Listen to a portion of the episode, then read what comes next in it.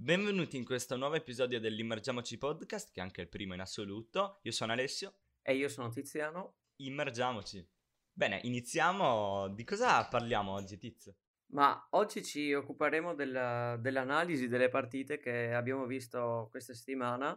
Ehm, analizzeremo i protagonisti, eh, citeremo sicuramente Haaland e Mbappé, parleremo un po' degli infortuni, dei trasferimenti e concluderemo poi con i pronostici della prossima domenica e delle partite di Europa League che verranno questa settimana. Partiamo con il Liverpool, Tiziano, che ne pensi? Eh, abbiamo visto un Liverpool che ha vinto a Lipsia eh, contro i pronostici. Non so se hai visto delle loro ultime partite, cioè sono in piena crisi anche con la storia di Klopp che ha, ha, perso la madre purtroppo per colpa del Covid, abbiamo visto che la squadra è anche calata per colpa anche degli infortuni, cioè mancano Gomez, manca Van Dyke, ehm, manca Fabinho, mancano tanti giocatori che a Liverpool si vede che facevano la differenza. È assolutamente vero, il Liverpool in questo ultimo anno possiamo dire in estrema difficoltà non è più Liverpool delle due finali consecutive, questo è poco ma sicuro. Certo, anche perché eh, le, ultime, le, ultime, partite, soprattutto a gennaio, hanno visto il Liverpool giocare in casa e perdere più di tre volte. E, e, e ricordiamo che prima non perdevano da addirittura due anni, due anni e mezzo. Eh, da quando insomma il Liverpool è diventato pericoloso a livello, a livello europeo. Infatti faccio notare come mhmm, il Liverpool in questo periodo nella classifica della Premier League è addirittura fuori dalla qualificazione ai gironi di Europa League e anche di Champions League, che non succedeva da, se non sbaglio, l'arrivo di Jürgen Klopp ed è incredibile pensarci, visto il Liverpool incredibile dell'anno scorso che ha quasi raggiunto i 100 punti in Premier League. Eh, non so, non so come la pensi tu, però io non credo che sia solo un periodo eh, che durerà ancora mhmm, qualche settimana. Secondo me questa cosa li ha distrutti proprio mh, mentalmente, non so come dire. Sono completamente d'accordo, sono completamente d'accordo Tiziano, infatti per una mia personale opinione Jürgen Klopp dovrebbe lasciare il Liverpool come ha fatto per squadre precedenti in cui ha avuto una bellissima storia, per esempio il Borussia Dortmund. Secondo me la storia di Jürgen Klopp con il Liverpool è arrivata a capolinea. E ricordiamo che ormai è lì da tanti anni. Secondo me, io la vedo in un altro modo, secondo me lui deve restare e provare almeno per il prossimo anno a raggiungere qualche altro obiettivo perché penso che il campionato sia andato perché se non sbaglio il City è sopra di 16 punti rispetto al Liverpool, forse ora, ora anche di più, no, non ne sono sicuro. E diciamo che con 16 punti di vantaggio è un po' finita per il Liverpool. Forse l'unica squadra che mi sentirei di dire che potrebbe ambire al titolo il, sono i rivali dello United, ma cioè, io li ho visti in Europa League, sono molto forti, però ricordiamo che era sempre la Real Sociedad che è in un pessimo momento di forma. Allora, invece, secondo me in questo momento il Liverpool deve puntare al titolo, è quasi impossibile arrivarci, almeno che no, le squadre... Anche impossibile. Infatti, possiamo, possiamo dire. anche dire impossibile, almeno che le squadre davanti a loro ne perdano tutte, ma è una cosa impossibile. Secondo me in questo momento il Liverpool deve puntare innanzitutto almeno all'Europa League, che mi pare il minimo per una squadra del loro livello. Eh, perché se non arrivano neanche in Europa League eh, hanno proprio fallito la stagione l'Europa League è il primo obiettivo che assolutamente il Liverpool deve raggiungere. Poi è molto importante arrivare alla Champions League che serve come input. Beh, io penso che questa vittoria con l'Ipsia almeno abbia aiutato per il cammino della Champions, perché secondo me il ritorno si farà sentire l'esperienza del Liverpool, anche se non nella loro miglior forma, secondo me Lipsia perderà o forse arriverà a un pareggio e passerà al Liverpool. E, ehm, e secondo me il Liverpool si fermerà ai, ai, quarti di finale. Non credo che andrà oltre. Sono completamente d'accordo, la vedo abbastanza dura per il Liverpool di vincere questa Champions League. Eh, un'altra partita che abbiamo visto questa settimana è stata Barcellona-Paris Saint-Germain e abbiamo visto ancora una squadra ancora più in crisi del, del Liverpool, vero Alessio? Esattamente, che è il Barcellona di Kuman, che in realtà in campionato sta dimostrando costanza, un'ottima prestazione. Eh, da com'era, a vedere com'era partito, io mi ricordo un decimo posto. Esattamente, infatti tutto sommato il Barcellona adesso in campionato non sta giocando per niente male, non è ai livelli di un Atletico pazzesco a parer mio, però comunque ottime prestazioni in campionato.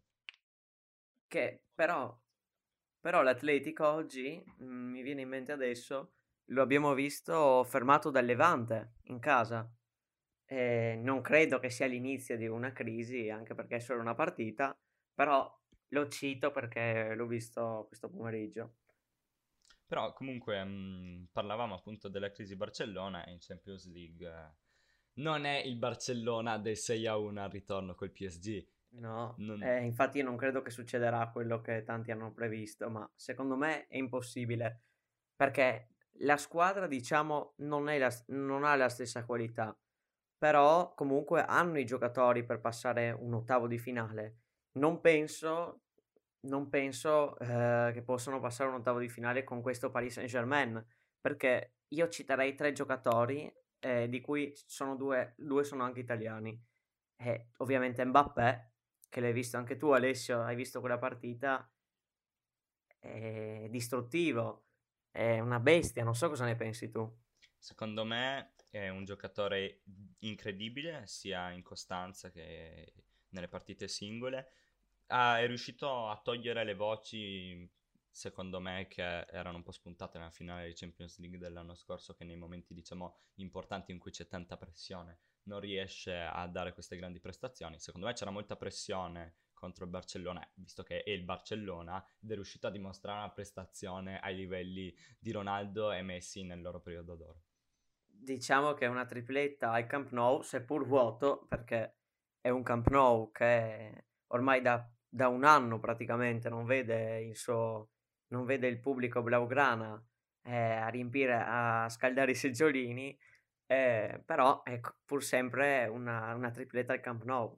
Sì, poi anche, non so se hai visto Tiziano nelle immagini fuori dallo stadio, diciamo che comunque la pressione fuori si è fatta sentire, visto che sì, c'è questo video, mi ricordo che ho visto qualche giorno fa e mi ha colpito, in cui si vede Mbappé che scende dal bus del Paris Saint Germain e vede, sì, non, è, non ha neanche il tempo di girarsi, che c'è una quantità di tifosi del Barcellona inenarrabile che inizia a urlare Mbappé, Mbappé, Mbappé e quella è pressione.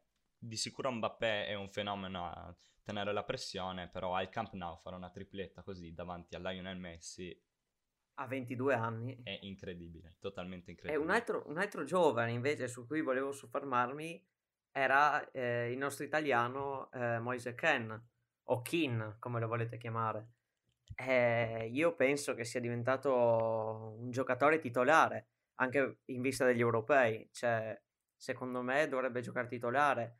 Ho visto un giocatore che lavora di velocità, di fisico, di tecnica, che sa saltare l'uomo, che, che se la cava un po' in tutte le zone del campo. Eh, non so cosa ne pensi tu, Alessio. Secondo me Moise Ken è un grandissimo talento italiano di cui possiamo andare tutti fieri eh, che ha lasciato la Juventus e penso che la Juventus ci abbia perso nonostante nel reparto d'attacco. Eh, v- sono... vendendolo, all'Everton, vendendolo all'Everton ci hanno perso sicuramente. Da perché... quello che ho letto nelle dichiarazioni del fratello, se non sbaglio, di Moise Ken, è, è, stato diciamo un po' colpa di Maurizio Sarri, che evidentemente non lo vedeva nel suo progetto Juve. Ci ha perso la Juventus, questo è poco ma sicuro. E anche qua non apriamo un discorso su Sarri perché verrebbero fuori troppi approfondimenti. Avremo la possibilità di parlarne negli episodi successivi. Esatto. E, e invece un terzo giocatore, poi chiudiamo la faccenda di questa, di questa partita, e, ehm, che volevo citare per la sua prestazione è Verratti. Eh, io l'ho visto, un Verratti padrone del centrocampo. Già sapevo che era un grande centrocampista, però in questa partita qua è proprio venuto fuori e ha fatto vedere tutto il suo talento, tutto. E cioè lui anche se non è, diciamo, uno dei giocatori più alti, eh, anzi, si è fatto proprio valere. A me è piaciuto molto, sua, mi è piaciuto molto eh, come si muoveva in campo. Eh, poi ricordiamo il, l'assist sul primo gol di Mbappé di esterno, una specie di, di pallonetto a scavalcare il difensore del, del Barcellona. Sono totalmente d'accordo, infatti penso che il nostro Marco Verratti ha dimostrato ancora una volta di essere un giocatore cruciale per il Paris Saint-Germain, che ha dimostrato che anche senza Neymar è in grado di fare prestazioni eccezionali. Parlando di un'altra partita e parlando sempre di un Golden Boy, letteralmente, Siviglia-Borussia Dortmund. È un nome, c'è Haaland, Erling Haaland. L'apoteosi, un giocatore pazzesco e che sta creando una bellissima rivalità tra Kylian Mbappé e, e appunto l'appena citato Erling Haaland che... Non so se hai visto, però io insomma un sacco di post ho visto su, su Instagram, sui vari social, dove paragonavano l'era Messi e Ronaldo, lo scontro diciamo fra, fra due campioni, lo paragonavano all'era Mbappé-Haaland. Però eh, mi è venuto in mente questo ragionamento qua. Adesso non so te come la vedi, però secondo me gio- un giocatore come Haaland e un giocatore come, ba- come Mbappé sono più simili al tipo di giocatore che è Cristiano Ronaldo, ovvero sono più fisici, no? Eh, sono veloci, che vabbè anche Messi è veloce, però diciamo sono giocatori più alti e comunque non, nessuno di loro si basa, soprattutto Haaland non, ba- non ha un gioco basato sulla tecnica, sì, quando serve sa fare, però sa, sa dribblare, sa sa gestire la palla, però non è quello proprio il suo, il suo punto più forte. Mbappé invece è molto bravo col, col dribbling, però è un giocatore che comunque ricorda, ricorda di più Cristiano Ronaldo. E quindi qualcuno si domandava, arriverà mai in questo periodo qua eh, un giocatore che assomiglia a Messi, che riuscirà ad eguagliare il talento di Messi? Allora, che Messi sia un giocatore che nasce una volta su cento anni come Ronaldo, credo che non ci siano dubbi. A differenza di molti, io vedo questa rivalità diversa dalla rivalità Ronaldo-Messi, anzi penso che ci prospetterà negli anni qualcosa di nuovo, di inaspettato. Tra l'altro questa rivalità è fiorata e sbocciata con la partita Paris Saint-Germain Borussia Dortmund dell'anno scorso. Ho visto comunque che c'è molto rispetto tra i due giocatori. Non mi aspetto che arrivi un uh, giocatore simile alla Lionel Messi nei prossimi anni. Secondo me vedremo un pallone d'oro non manipolato come tra eh, Messi e Ronaldo negli ultimi anni, bensì ogni tanto potremo vedere qualche uscita alla Modric e ehm, sono curioso, sono curioso perché secondo me ci aspetterà qualcosa di nuovo e totalmente diverso. Parliamo anche del Siviglia che mm, al solito, storicamente, è una squadra più da Europa League. Infatti la squadra che ne detiene di più, mi sembra, sì, 6 Europa League e, mm, e invece quest'anno si sta facendo valere in Champions League, ha fatto vedere di essere a livello. Abbiamo visto un 2-3 con il Dortmund in casa Certo, devono recuperare, però è tutto ancora possibile, insomma. Mi trovi d'accordo, non penso che il Borussia Dortmund sia una squadra della Champions League, quindi bisognerebbe anche vedere il Siviglia con squadre diciamo più da vittoria della Champions League, con tutto il rispetto per il Borussia Dortmund. Hanno fatto una prestazione eccezionale, soprattutto viste le aspettative. Si sono presentati come vincitori dell'Europa League, si sono presentati dopo una bellissima finale di Supercoppa Europea con il Bayern Monaco e secondo me hanno dimostrato di essere all'altezza di quella finale e all'altezza di questa Champions League. Non darei per vincitore il Borussia Dortmund, non darei come passato al turno successivo il Borussia Dortmund perché voglio vedere il ritorno. Non so cosa ne pensi. Secondo me neanche il Siviglia sarebbe una squadra che potrebbe impensierire le big come Paris Saint-Germain, Bayern Monaco, eh, Liverpool, Atletico Madrid, insomma queste squadre qua. Secondo me non, non le può impensierire. Passando alla, a un'altra partita che ha creato molto scalpore durante questa settimana, passerei a Juventus Porto 2-1 per il Porto. Cosa ne pensi Tiziano? Diciamo che io se avessi dovuto fare una schedina, avrei sicuramente puntato sulla vittoria della Juve.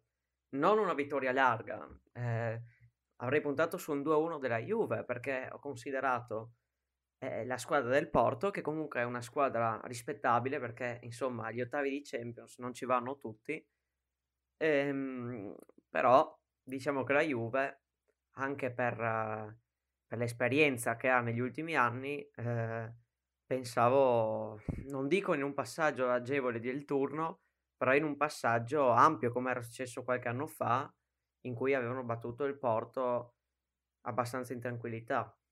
Sì, sono completamente d'accordo. Bisogna comunque vedere che non è la Juve degli ultimi anni. Pirlo sta facendo un buon lavoro, però comunque secondo me, per un mio parere personale, deve ancora ingranare, diciamo, le marce per questa sua Juventus. Di, poi la squadra ha esperienza, ma con tutto rispetto per Pirlo, con la Champions League da allenatore, l'esperienza non è che ne abbia a bizzeffe e soprattutto troppi errori da parte della Juventus. Eh, ma sai una cosa invece che mi ha fatto, diciamo, certo, non ero contento della, della sconfitta della Juve, non sono juventino, però, diciamo, tifo per tutte le italiane eh, nelle competizioni europee e quindi di conseguenza non ero contento.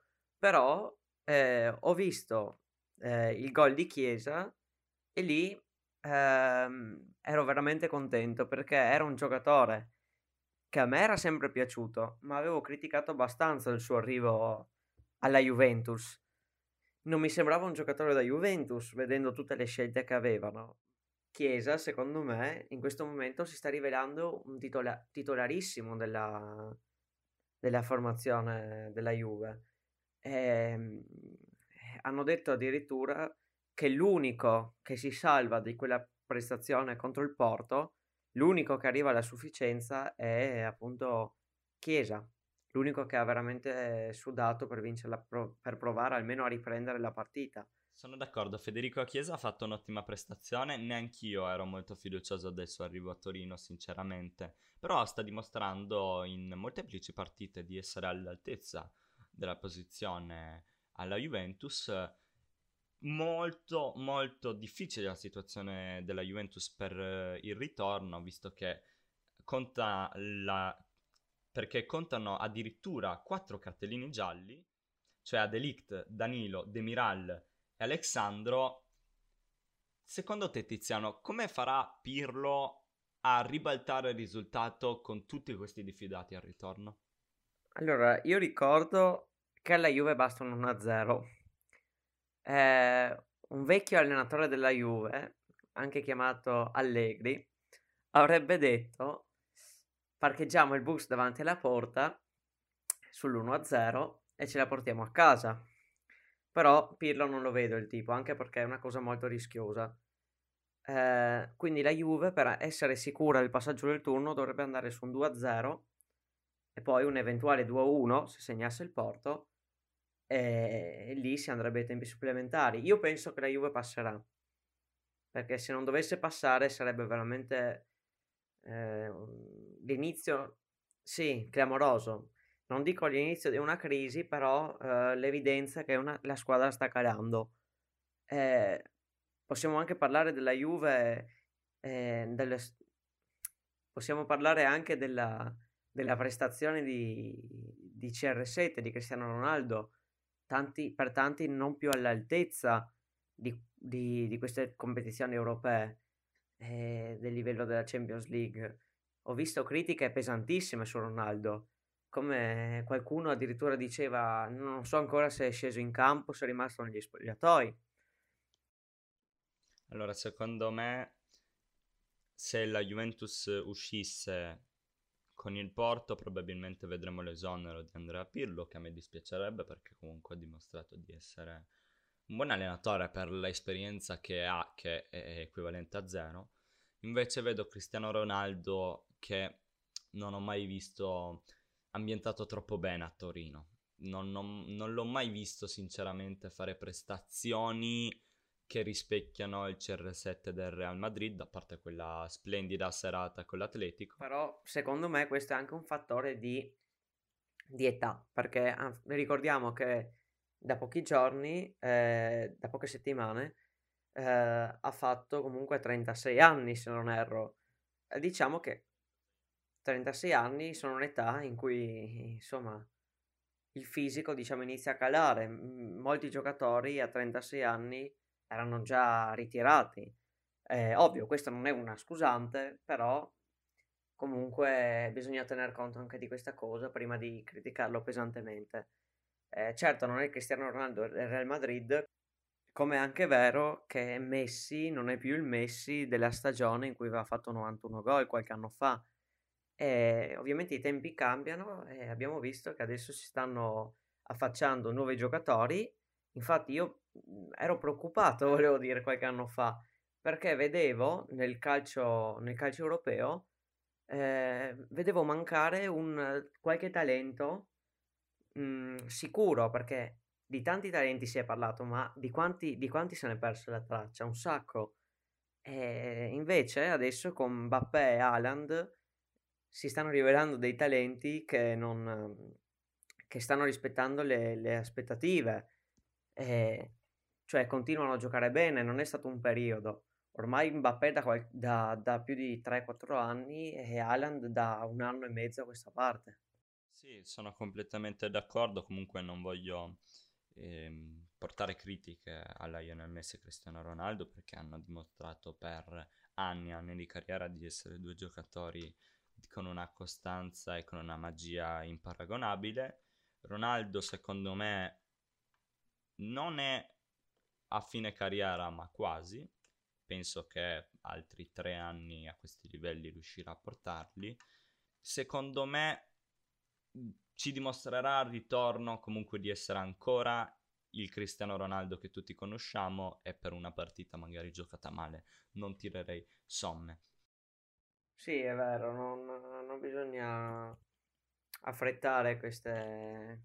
non bisogna affrettare i giudizi e aspettiamo di vedere un po' come farà.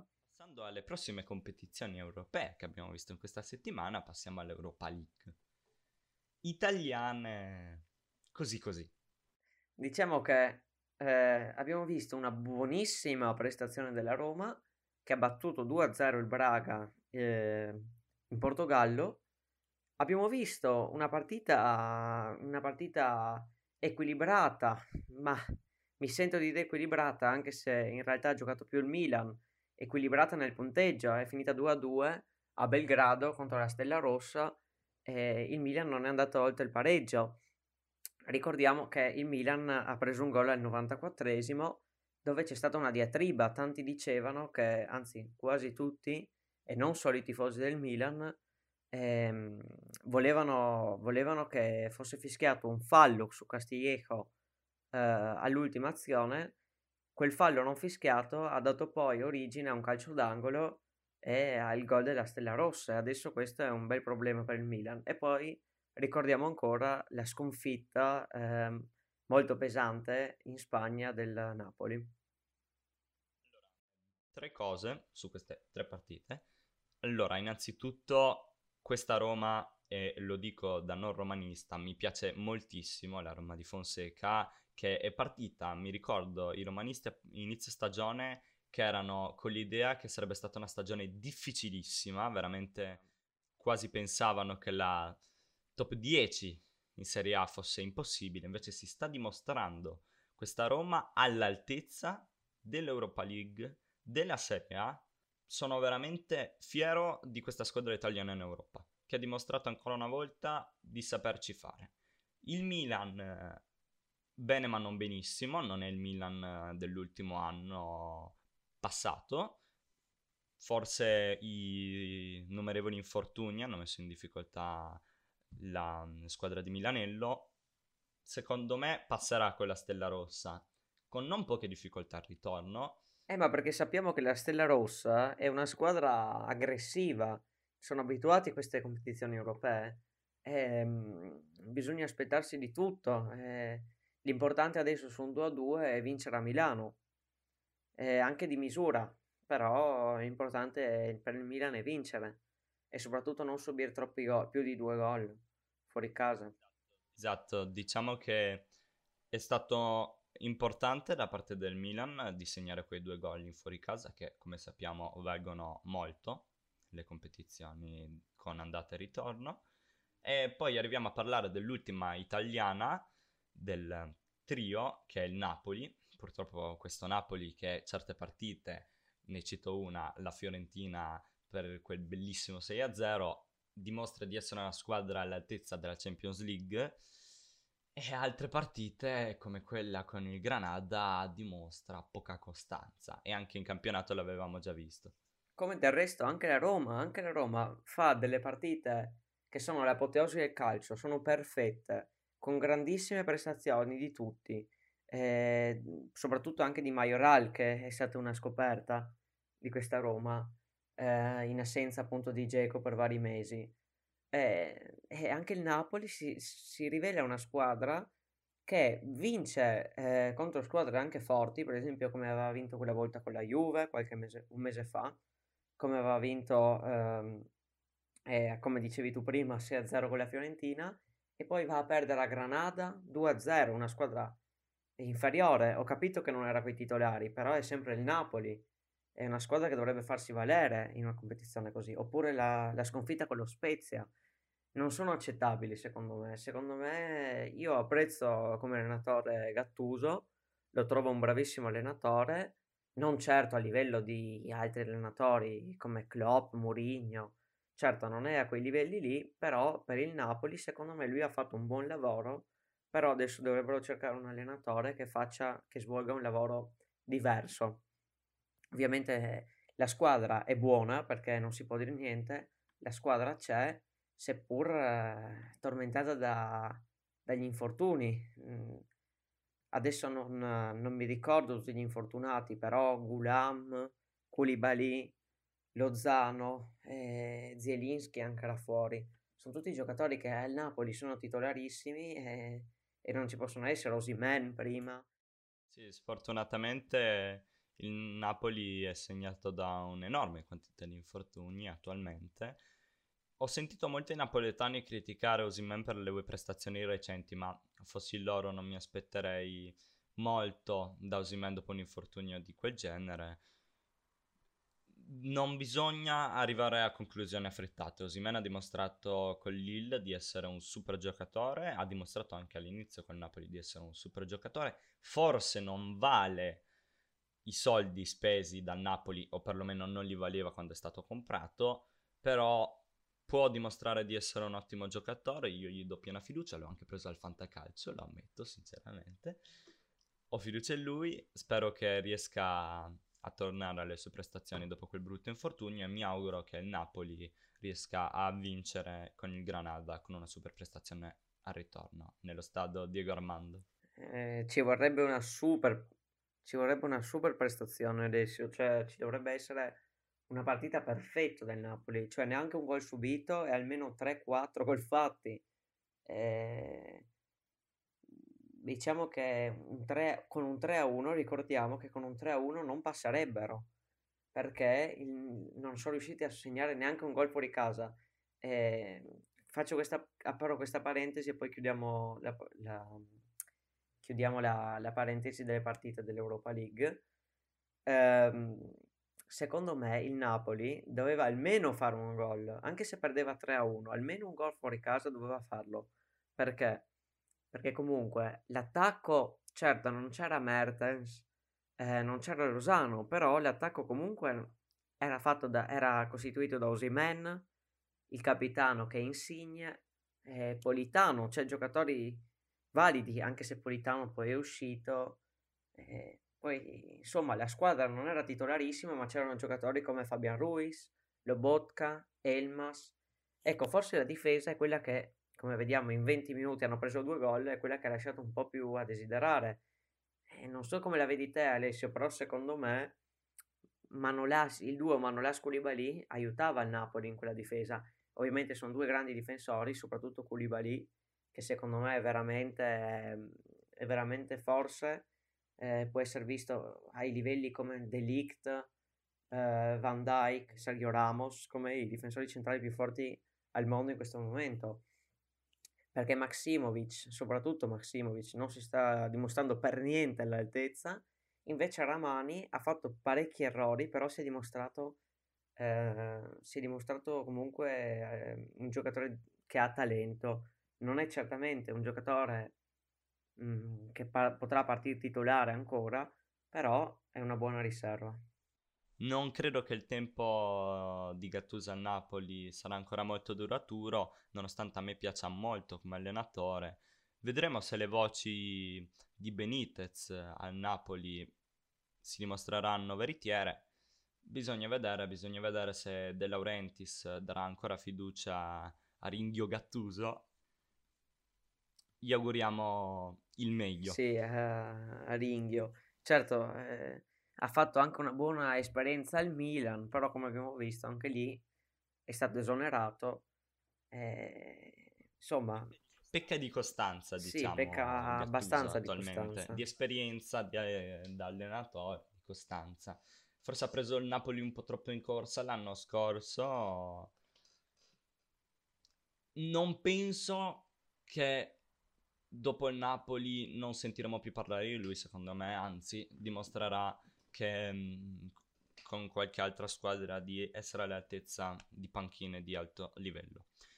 Ricordo poi che proprio questa settimana, eh, questa che viene, eh, ci sono i ritorni di Europa League, perché non è come la Champions League che si gioca eh, appena fra due settimane, proprio questa settimana qui, fra mercoledì, giovedì ehm, fra, sì, fra mercoledì e giovedì si giocheranno tutte le partite. Quindi fra il 24 e il 25 si giocheranno tutte le partite di ritorno della, della UEFA Europa League. Bene, allora adesso Tiziano direi di passare ai pronostici delle partite che arriveranno questa settimana. Vi invitiamo di darci anche il vostro parere, i vostri pronostici nei commenti su YouTube e nelle risposte alle domande che faremo nelle storie sulla pagina Instagram e a proposito di questo vi invito ad iscrivervi e vi invito a lasciare il follow sulla pagina Instagram e di seguirci anche qua su Spotify. Direi di iniziare con i pronostici, se ci sei Tiziano, partiamo con l'Europa League. Allora, eh, ricordiamo, sedicesimi di finale, iniziamo con la prima partita che sarà Tottenham-Wolfsberg, che ricordo è finita 4-1 per il Tottenham ehm, da, in casa degli austriaci. Il Tottenham, secondo me, ovviamente passa il turno e secondo me andrà ovviamente in campo con una formazione non titolare e, e per me eh, passeranno con un punteggio di 2 a 1. Penso anch'io, sinceramente, eh, anzi ti dico 1 a 1. Secondo me la, la partita finirà così perché il Tottenham non ha necessità di e, e sporgersi tanto in attacco. Penso probabilmente che arriverà un gol del Wolfsburg eh, all'inizio nei primi 30 minuti e poi un gol successivamente del Tottenham. E invece, secondo me, eh, la partita Ajax-Lille, Lille, che si giocherà giovedì, eh, diciamo verso le 7, Ehm, ricordo che la partita era finita 2-1 per l'Ajax, che negli ultimi 5 minuti di gara aveva ripreso la partita. Infatti stava perdendo 1-0 in Francia, invece alla fine sono riusciti a ribaltarla e a vincere 2-1. Secondo me passa il Lille, che ricordo che in questo momento è primo in classifica in Ligue 1. Eh, secondo me passerà il Lille perché vincerà in casa dell'Ajax per... Ci sto pensando perché secondo me vincerà 2 a 1, quindi andranno ai supplementari e vincerà ai supplementari eh, firmando il 3 a 1. Beh, di sicuro lì l'Ajax sarà una partita che ci prospetterà molte più emozioni che Tottenham-Wolfsburg. Secondo me il Lille quest'anno sta dimostrando delle prestazioni superbe, si è visto col Milan, si è visto in Ligan che sta comandando con grande costanza. Secondo me l'Ajax finirà per un 2 a 0 per il Lille che farà una super prestazione a parer mio. Poi vedremo. Ovviamente ricordiamo che Lille viene dai gironi di Europa League dove è arrivato secondo dopo il Milan, e l'Ajax arriva dal girone eh, dell'Atalanta in Champions in cui è arrivata terza.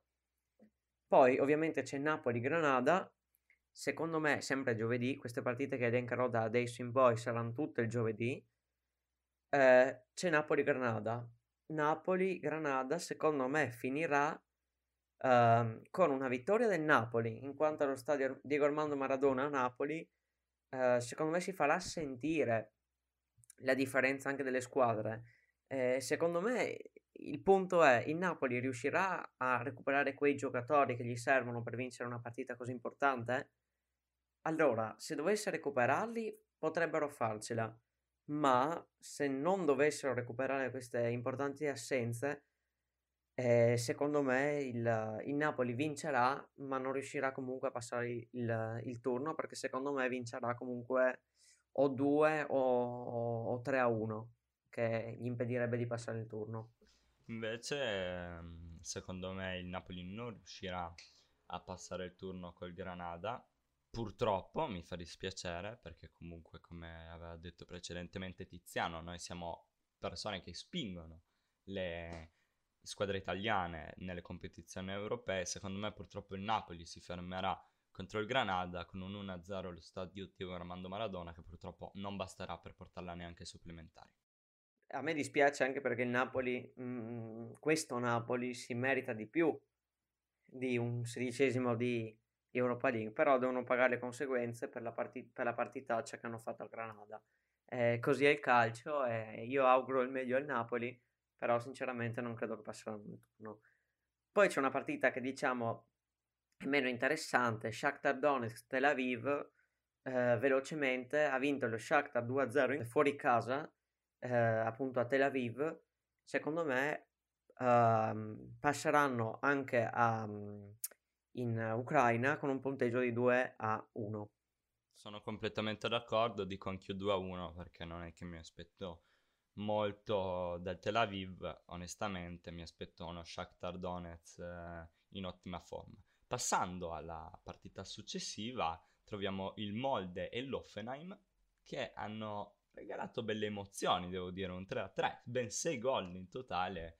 Chissà cosa potrebbe succedere al ritorno. Eh, Molde Offenheim, uh, la squadra norvegese, che diciamo non è la squadra uh, più conosciuta, anzi forse la meno conosciuta di quelle che vediamo, la meno blasonata di quelle che vediamo in, questo, in questa schermata di Europa League.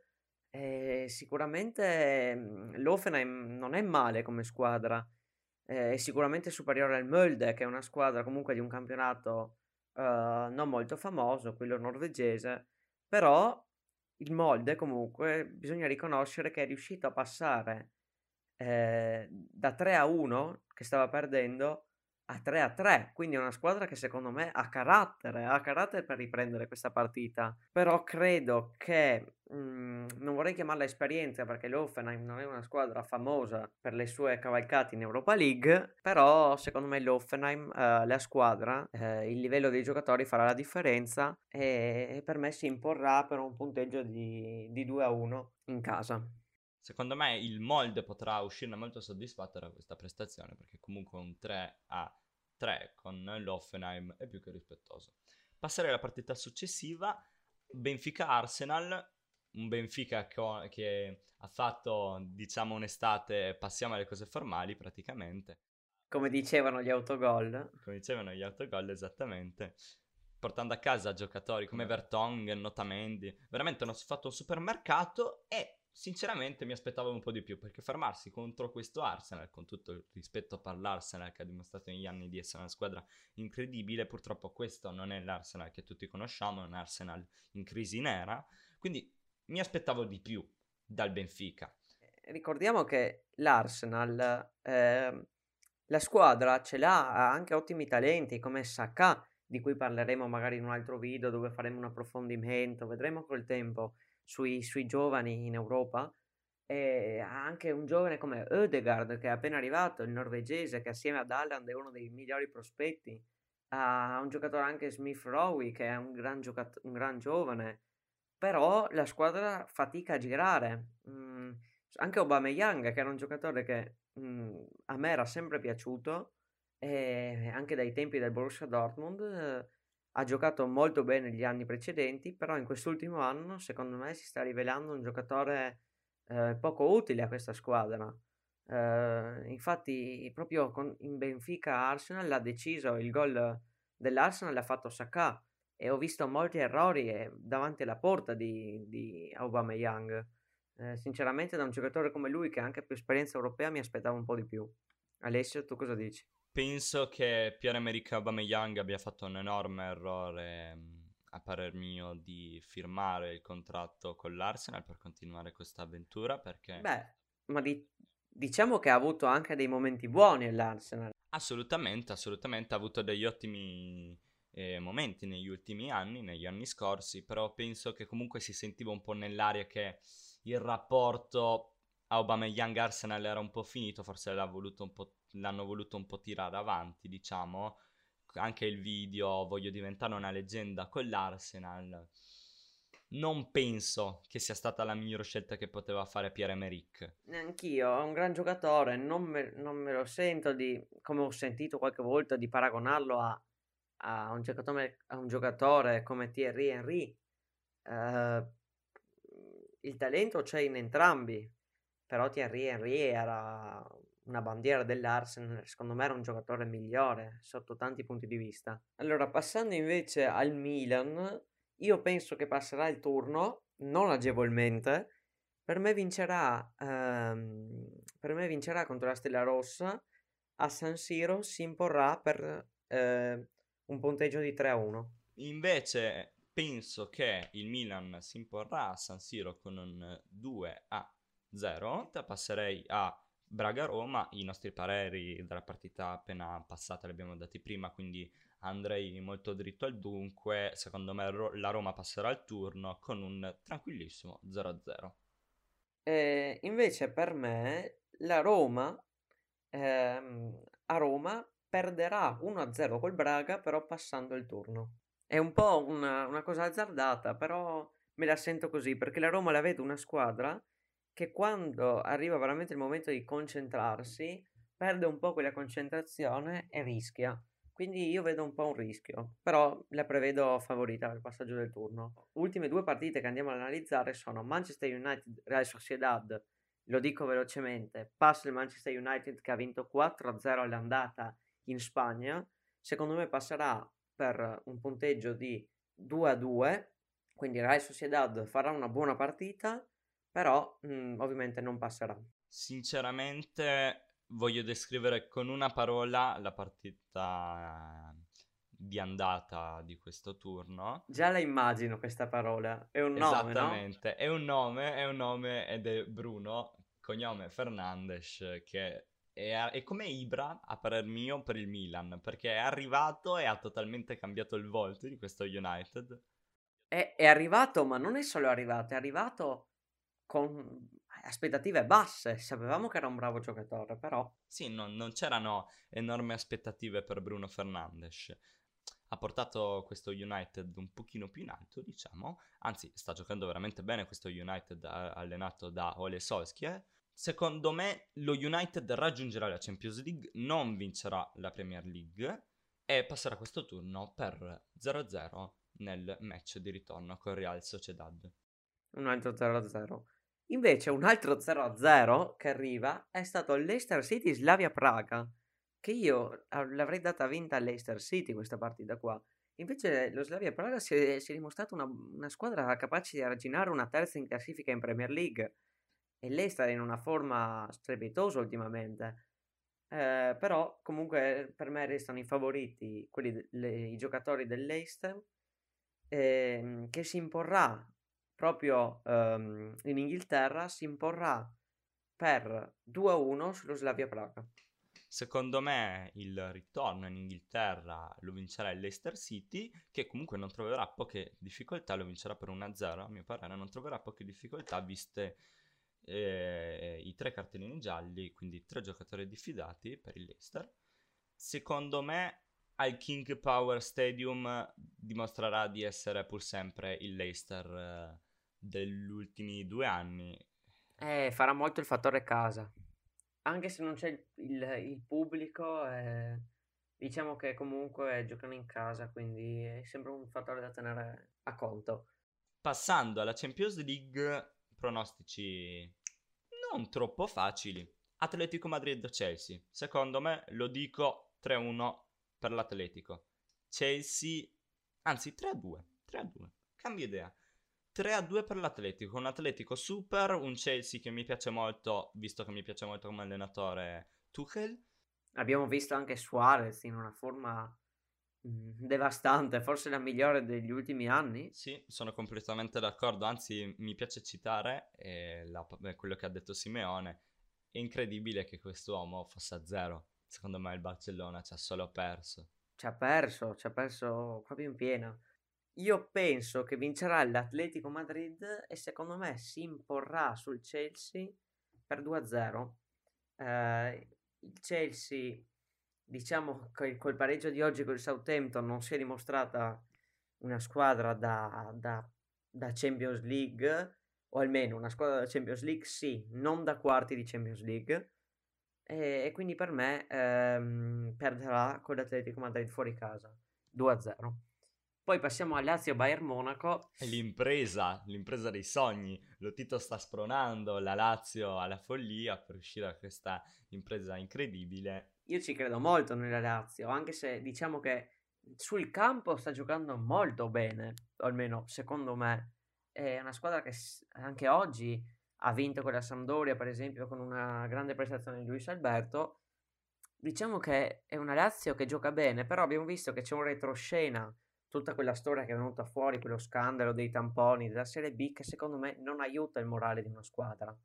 Anche se comunque oggi hanno fatto vedere che comunque la squadra gira ancora. No, probabilmente non hanno aiutato per niente il morale dei giocatori della Lazio. Vedremo uno scontro tra titani, diciamo, di gol dell'anno scorso, cioè tra Robert Lewandowski, come direbbe il buon Thomas Müller, e Ciro Immobile, Vediamo che ovviamente quest'anno, in questa stagione, è in vantaggio eh, Lewandowski perché ricordiamo che ha segnato, mi sembra, 25 gol in 21 partite di eh, Bundesliga. Eh, che devo dire più di Lewandowski? È un giocatore pazzesco e anche immobile sta facendo vedere delle ottime prestazioni. Però, passando al pronostico, secondo me la Lazio per vincere dovrebbe giocare una partita perfetta. A meno che non giochi la partita perfetta, oppure loro giocano bene e il Bayern Monaco mh, mm, li sottovaluta. Secondo me, la Lazio, a sorpresa, a Roma riesce a strappare un pareggio al Bayern Monaco per 2 a 2. E per me ci sarà sia un gol di Lewandowski che un gol di Immobile. Sono d'accordo su chi segnerà i gol, infatti penso che il buon Robert Lewandowski, che a me piace molto definire pallone d'oro 2019-2020, sfortunatamente per lui non è arrivato, e, ehm, secondo me arriverà il gol del buon Robert Lewandowski e anche del buon Ciro Immobile. Invece che 2-2 io penso un 1-1, ci può riuscire la Lazio, non penso che passerà il turno con tutto il rispetto, anzi sarebbe clamoroso. Penso sinceramente che questo Bayern Monaco sia da due Champions di fila. Lo vedremo, lo scopriremo. Di sicuro c'è molto da, um, da mostrarci questa Champions League quest'anno. Ci riserverà molte sorprese. Passando alla prossima partita, tutti italiani, tutti gli italiani così ci sperano nel miracolo. Atalanta-Real Madrid. L'Atalanta io lo vedo in un momento eh, strano perché al- alterna partite come quella col Milan 3-0, secco, partita perfetta, a partite in cui è, è spenta e con una squadra di metà classifica o, o mh, mm, di bassa classifica non riescono a strappare mh, mm, più di un pareggio. Eh, io la vedo. Io penso che se, riesc- se riescono a imporre quel gioco che solo loro sanno fare, eh, grazie all'intesa che hanno fra i giocatori e secondo me facendo partire Muriel dal primo minuto, secondo me bisogna dargli questa opportunità a Muriel, proprio con Real Madrid, secondo me sarebbe spronato dalla partita, dal, dalla, dal livello della partita E secondo me, se l'Atalanta gioca bene, riesce addirittura a imporsi a Bergamo sul Real Madrid, che certamente non è il migliore Real Madrid degli ultimi anni, ma non è neanche in crisi come il Barcellona. Quindi secondo me l'Atalanta, Atalanta-Real Madrid finisce 2-1 per, per l'Atalanta. È una, un, un punteggio azzardato, però mi piace azzardare, quindi va bene così. Io invece penso che questa Atalanta riuscirà a uscire vincitori penso che questa Atalanta riuscirà ad uscire vin- penso che questa Atalanta riuscirà a vincere questa partita contro il Real Madrid per 1-0 a Bergamo. Addirittura reti inviolate. Addirittura rete inviolata perché secondo me questo Real Madrid ha bisogno di un cambiamento. Sono molte le voci in Spagna che vedono Zinedine Zidane lontano dalla panchina della, delle merengues. Secondo me non passerà il turno l'Atalanta, bensì riuscirà a fare l'impresa. A Bergamo invece penso che il Real Madrid eh, distruggerà i sogni di gloria dell'Atalanta al ritorno. Auguriamo il meglio alla squadra di Bergamo. Io, io sono di un'altra idea. Secondo me l'Atalanta passa il turno. Contro i pronostici, però secondo me lo passa. Boh, ci aggiorneremo nelle prossime settimane perché appena il ritorno, se non erro, sarà il 16 marzo, quindi molto in là. Abbiamo da aspettare. Passando alla prossima partita, invece, che sarà eh, Borussia Mönchengladbach, o se volete chiamarlo Borussia Gladbach, che è quella squadra che ha sorpreso tutti, quella squadra dal nome impronunciabile che ha sorpreso tutti nei gironi di Champions League, eh, che, anche, che si è piazzata davanti a Shakhtar e Inter, e quella squadra si è beccata il Manchester City, e hanno avuto, potevano beccarsi squadre ben peggiori e invece si sono andati a prendere una, una potenza, eh, prima in Premier League con più 16 punti. Eh, io penso che non ci sarà molta storia, sinceramente. Secondo me questa partita è, è solo da disputare, eh, perché probabilmente il Borussia, mi dispiace per loro, ma verranno surclassati da un City che mi sono già fatto, diciamo così, un film sulla stagione del City. Potrebbe addirittura vincere la Champions League a parer mio, perché Pep Guardiola quest'anno sta facendo giocare il City a livelli eccezionali. Potrebbe essere l'ultimo anno di Pep al comando di questo City che se riuscisse a, a raggiungere la Champions eh, e un'altra Premier League col City penso che avrebbe raggiunto i suoi obiettivi con questa squadra. Non so se sei d'accordo Tiziano, secondo me finirà 3-0 addirittura. 3-0 per il Manchester City? Eh, io, io, invece penso che il Borussia eh, Mönchengladbach ha una squadra mh, mm, che è buona perché c'è giocatori come Turam e Imbolo e ha giocatori buoni insomma, non è una squadraccia non è un caso che sia passata, questo intendo. E secondo me un gol riuscirà a farlo in casa, perché comunque giocano in casa, un gol anche lo faranno. Per me la partita finirà, sì, 3 gol per il Manchester City, però 3 a 1. Ok, ok, direi di passare alla Serie A Team. Direi di fare una carrellata veloce della Serie A Team, magari soffermandoci un po' sulle partite che secondo noi saranno un pochino più di rilievo. Partiamo da Torino-Sassuolo, secondo me vedremo un Sassuolo vincitore per 2-0. Per me invece si imporrà il Torino che, uh, che sfrutterà il cattivo momento del Sassuolo. Infatti non ho visto un gran Sassuolo ultimamente. Eh, era un Sassuolo quasi d'Europa League che si è trasformato in un Sassuolo da metà classifica. Secondo me il Torino vincerà e per 2 a 1. Ok, passando alle partite del sabato, troviamo Spezia Parma, uno Spezia che arriva da una vittoria incredibile col Milan, secondo me. Però anche da una sconfitta tremenda di, di oggi per 3-0. Certo, è, un, è, uno Spezia che secondo me batterà il Parma, perché il Parma è in crisi nera, profonda. Eh, non mi sento di dire più di... di secondo me lo batterà 1-0 mi trovi d'accordo, anche per me 1-0. Passiamo a Bologna-Lazio, secondo me la Lazio non avrà troppi problemi col Bologna, bisognerà vedere se arriveranno carichi magari di una vittoria col Bayern, glielo auguriamo. Comunque penso un 2 a 1 abbastanza tranquillo, diciamo, per la Lazio, a parte il gol subito. Per me invece, ehm, per la Lazio finirà, sì, eh, 3 a 1, 3 a 1 anche per me, perché comunque la Lazio deve confermare la sua forma e anche il Bologna, ricordiamo che ha giocato delle buone partite ultimamente, niente da togliere al Bologna. Ok, passiamo a Hellas Verona Juventus, 2 a 0 secondo me per la Juventus. Ehm, la Juventus non è sicuramente il miglior momento, neanche il Verona, se posso dirlo. Però, secondo me, anch'io penso un 2-0. Un 2-0 tranquillo per la Juve, eh, che vedrà anche a, a segno il solito CR7. Arriviamo a domenica 28 febbraio, Atalanta-Sampdoria, l'Atalanta un po' penso stanca da un super match contro il Real Madrid.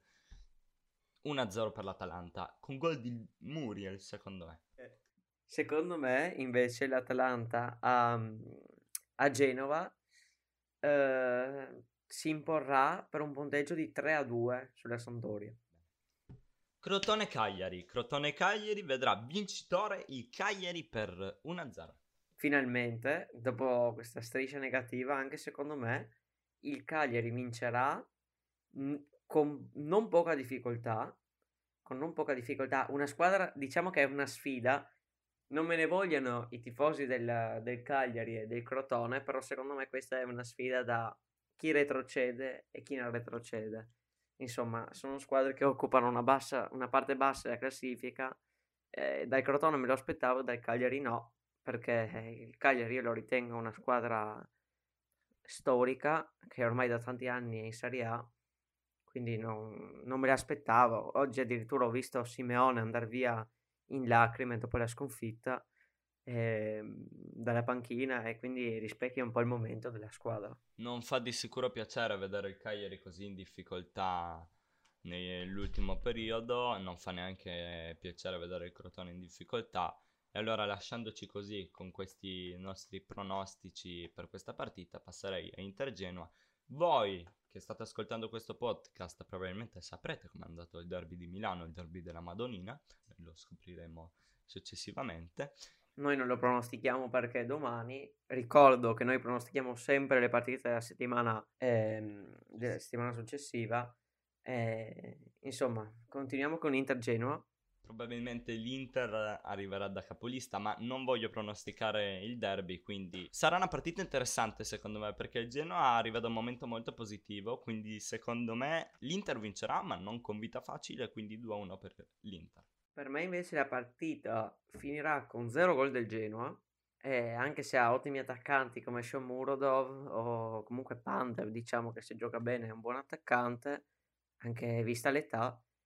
E, secondo me eh, la squadra di Milano e i nerazzurri si imporranno per un risultato di 2-0.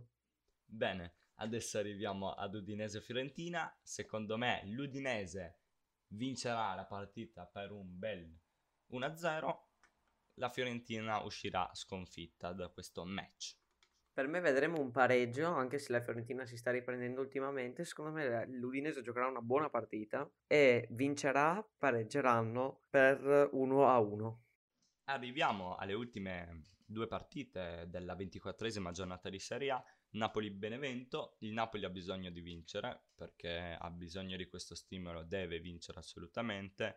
Quindi troveremo molto probabilmente un 2-0 per il Napoli contro il Benevento. Anche secondo me il Benevento non andrà oltre a... non, non riuscirà a segnare il Napoli e per me vedremo un 3-0 del Napoli. Arriviamo quindi alla partita più di rilievo della ventiquattresima giornata di Serie A che è Roma-Milan, molto discussa l'andata che abbiamo visto qualche mese fa, con due rigori un po' discutibili. Siamo molto curiosi di vedere il ritorno di, questa, di questo scontro tra Roma e Milan, quindi direi, secondo me, 1-0 per il Milan. E secondo me invece la partita, come all'andata, finirà 2-2. Eh, una partita equilibrata eh, che confermerà eh, non posso dire la crisi, però il momento un po' in negativo del Milan e, e anche il momento che sta attraversando la Roma. Secondo me un 2-2 è il, è il punteggio che vedremo la prossima settimana. Bene, per questa settimana è tutto. Eh, vi ringraziamo di aver ascoltato il nostro podcast. Comunque questo era il primo episodio, quindi speriamo che vi sia piaciuto. Se, se volete darci dei suggerimenti o dei consigli nei commenti, noi li apprezziamo e non vediamo l'ora di leggerli. Per questa settimana è tutto. Vi ricordiamo di iscrivervi al nostro canale YouTube, di, di followare la nostra pagina Instagram e di seguirci su Spotify. I link li trovate tutti in descrizione. Un saluto da Alessio e da Tiziano.